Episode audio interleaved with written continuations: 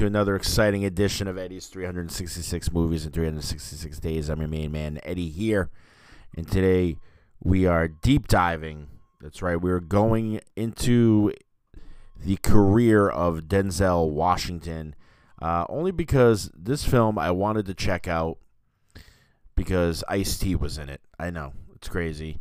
I chose a film because it's Ice T and it was free on Tubi. And I was like, Ricochet. I'm like, I don't think I've ever seen that.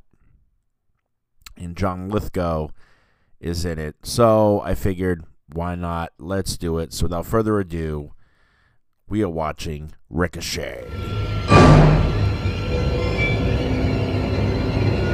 He was a psychotic killer out of control. Until a rookie cop Don't even try it, don't even think about it. put him behind bars. Seven years later, Earl Talbot Blake is out for revenge. I got things to live for. And the moment he escapes, the nightmare begins.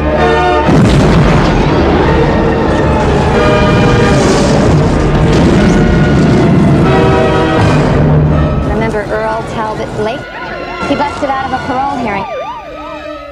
Now, the hunter is the hunted. He wants revenge because I sent him to prison. I'm gonna make him pay for this. Was it Blake? Huh? Was it Earl Talbot Blake?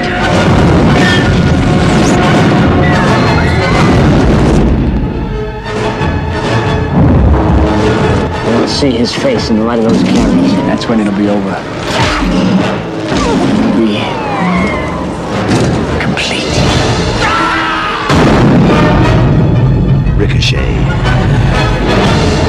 Denzel Washington. John Lithgow. Ricochet. Meeting once was a mistake. Meeting twice will be murder. First of all, whoever narrated those trailers back in the '90s was the fucking man. Those were some of the uh, the things you looked forward to the most, man, when you're watching a trailer. Is Earl Talbot Blake is out for revenge? You know, every time. You know what I mean? Like coming this Friday, Jean Claude Van Damme is all kicks just stuff like that, man. You just like, you know, you enjoyed listening to this guy. Awesome. Fucking love it. Uh, anyways, yeah. So, as you heard in the trailer, Denzel Washington plays a kind of a hotshot cop in the beginning who has a big time bust when he's able to take down um, a big time hitman by the name of Earl Talbot Blake, played by John Lithgow. That's right. Denzel Washington plays Nick Styles, who eventually is so good at his job that he moves up the chain. You know what I mean? From from just regular officer to detective to assistant DA, so on and so forth. All while John Lithgow's character, Earl Talbot Blake, is in prison plotting the day that he escapes and gets his revenge on the man that ruined his career. Right? Took away his spotlight, took away his shine. Well, that day eventually comes. Somehow, listen, and I watched I Love You, Philip Morris, right?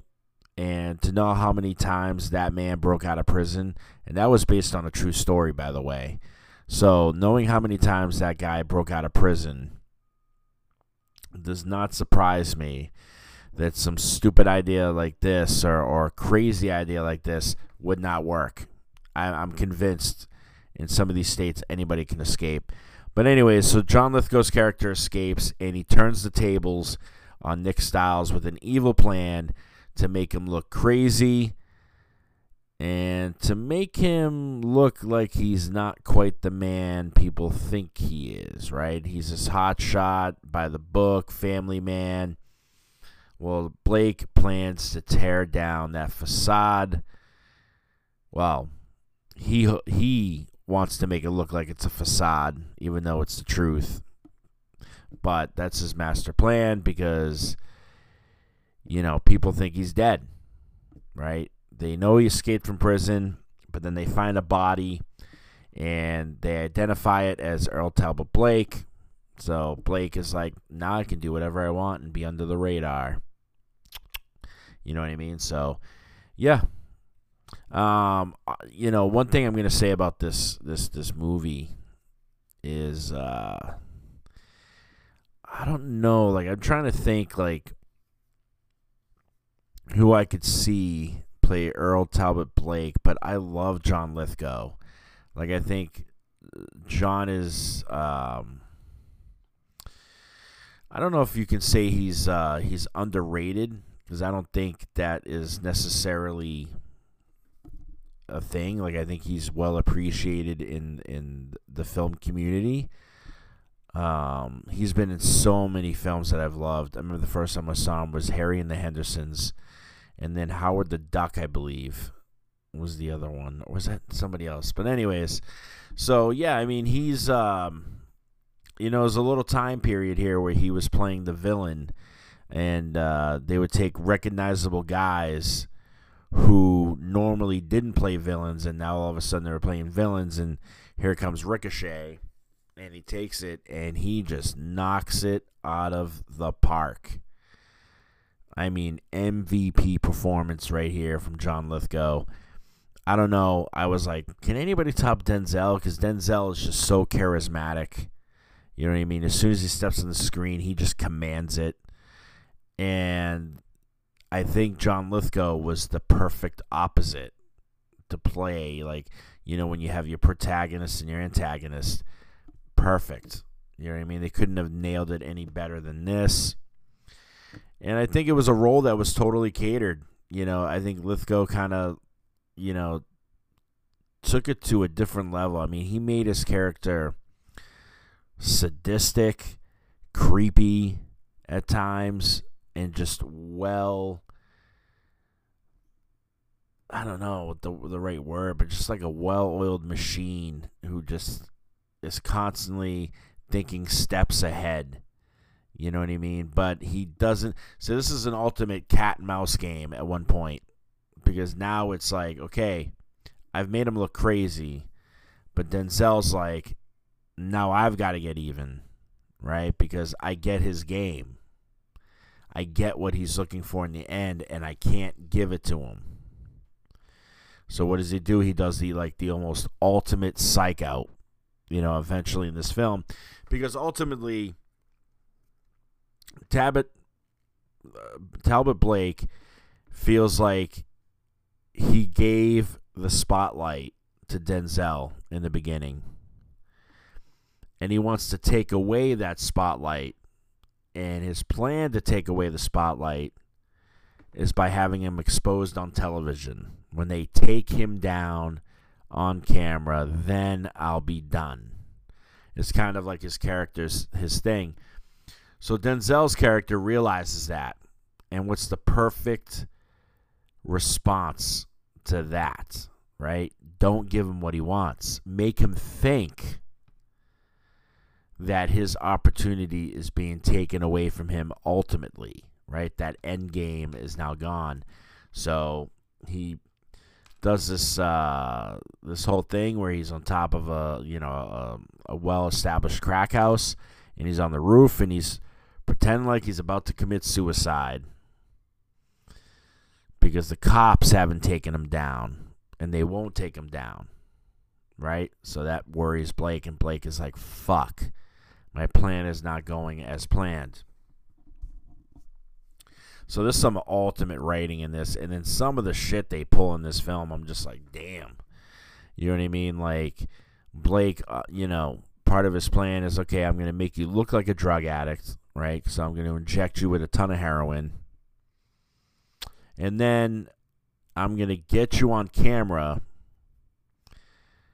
basically having sex with a I don't know if she's a well-established um, call girl or or woman of the night, whatever you want to call them, uh, sex worker. I don't know if that's what she is, but I'm going to assume so, considering she says dominatrix shit will cost you an extra 200. So I'm supposing. Um, but great plan because then all of a sudden they make him look crazy, right? And they do the little switcheroo thing with the VHS tapes. And Blake is always listening. Smart move. He knew that Denzel wasn't going to be home and his wife wasn't going to be home and that a babysitter was going to be there. They cut the power, they make it look like it's a power outage, and he plants bugs. And it's a smart move because you can always stay a step ahead of everything that Denzel is doing. So, very, very brilliant there. Uh, loved everything almost about the film. You know what I mean? Like, uh, even Ice T they didn't try to make him do anything that was out of the ordinary. Um, he was playing kind of a he was playing a gangster. He's a gangster, so it wasn't like they were trying to make him a cop who literally questions everything after it's been told to him. There's a little joke in Law and Order, uh, SVU. You can look it up with Ice T. You're welcome. And uh, so it was cool seeing him you know, a little cheesy at times, but uh, you know he was getting his feet wet, you know, in the uh, acting game, so you got to give him credit. And um, yeah, other than that, I mean, I loved everything. I mean, the the story was was really good. There's you know, like I've been describing, there's a lot of turning points. There's a lot of you know things happening in the film that just kind of keep you on the edge of your seat. So very cool stuff um, as far as everything is concerned in this. So yeah, tons and tons of good stuff. Love the cinematography. I thought everything was great. The cuts, very 90s looking film. By the way, I don't know how else to describe the 90s. The 90s had a had a certain aesthetic to it, and I think it had something to do with the with the overall tone.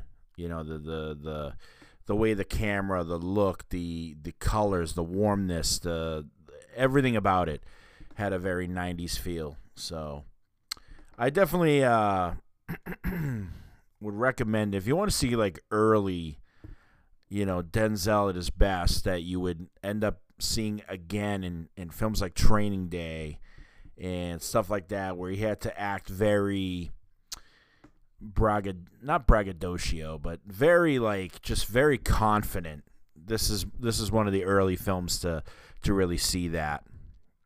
And uh yeah, so that's gonna do it for me right here. You know, I uh, strongly recommend it, especially if you want to see John Lithgow at his best. You want to see Denzel at his best. You want to see some um, good supporting cast members, uh, like Kevin Pollak. Obviously, did really good playing uh, Denzel's former partner and kind of his his best friend. I thought a lot of the turning points in this film were really really good. Uh, just when you think you know, at some points that Denzel might be outsmarting him again, John Lithgow's character finds a way to outsmart him yet again. Uh, but it doesn't last very long. So this is a this is a chess match where one is playing chess, the other one's playing checkers. So you kind of you you get it in this film when you watch it, uh, for sure. So I'm gonna end it right here. Uh, definitely check out Ricochet if you can. It's on Tubi. Right now it is. It's on Tubi anyways. I don't know for how long it'll remain on Tubi, but it's definitely there. I was gonna go on this real Ice T kick because I've never seen New Jack City. I believe he's in that. I don't know, but I was gonna watch New Jack City, and then I saw this, and I was like, "Oh, Ricochet! I've never seen that either." But I remembered uh, the trailer for it. That's really what I remembered the most, and always being like, "I'll have to watch that sometime," and never watching it. And then obviously, you know, how long ago was this film? And it's 2024. Yeah, there's a lot of films in the world that are like that that I didn't get to see, but I'm finally seeing now. And that's the point of this of this podcast. That's the point of this challenge. Every challenge that I go into, with the 366 movie challenge. It's never films that I've seen. That's too easy, right? I could recite those off the top of my head and keep going and, and whatnot. But this whole point was to always watch something new uh, that I've never seen. So if I've never seen it, it's new to me. Remember that. Uh, I'm gonna give this one. I'm gonna give it a B plus for a final grade. I don't think it's it's Denzel's greatest film, but it's it's up there. Uh, it deserves some credit. So check it out. See you guys tomorrow.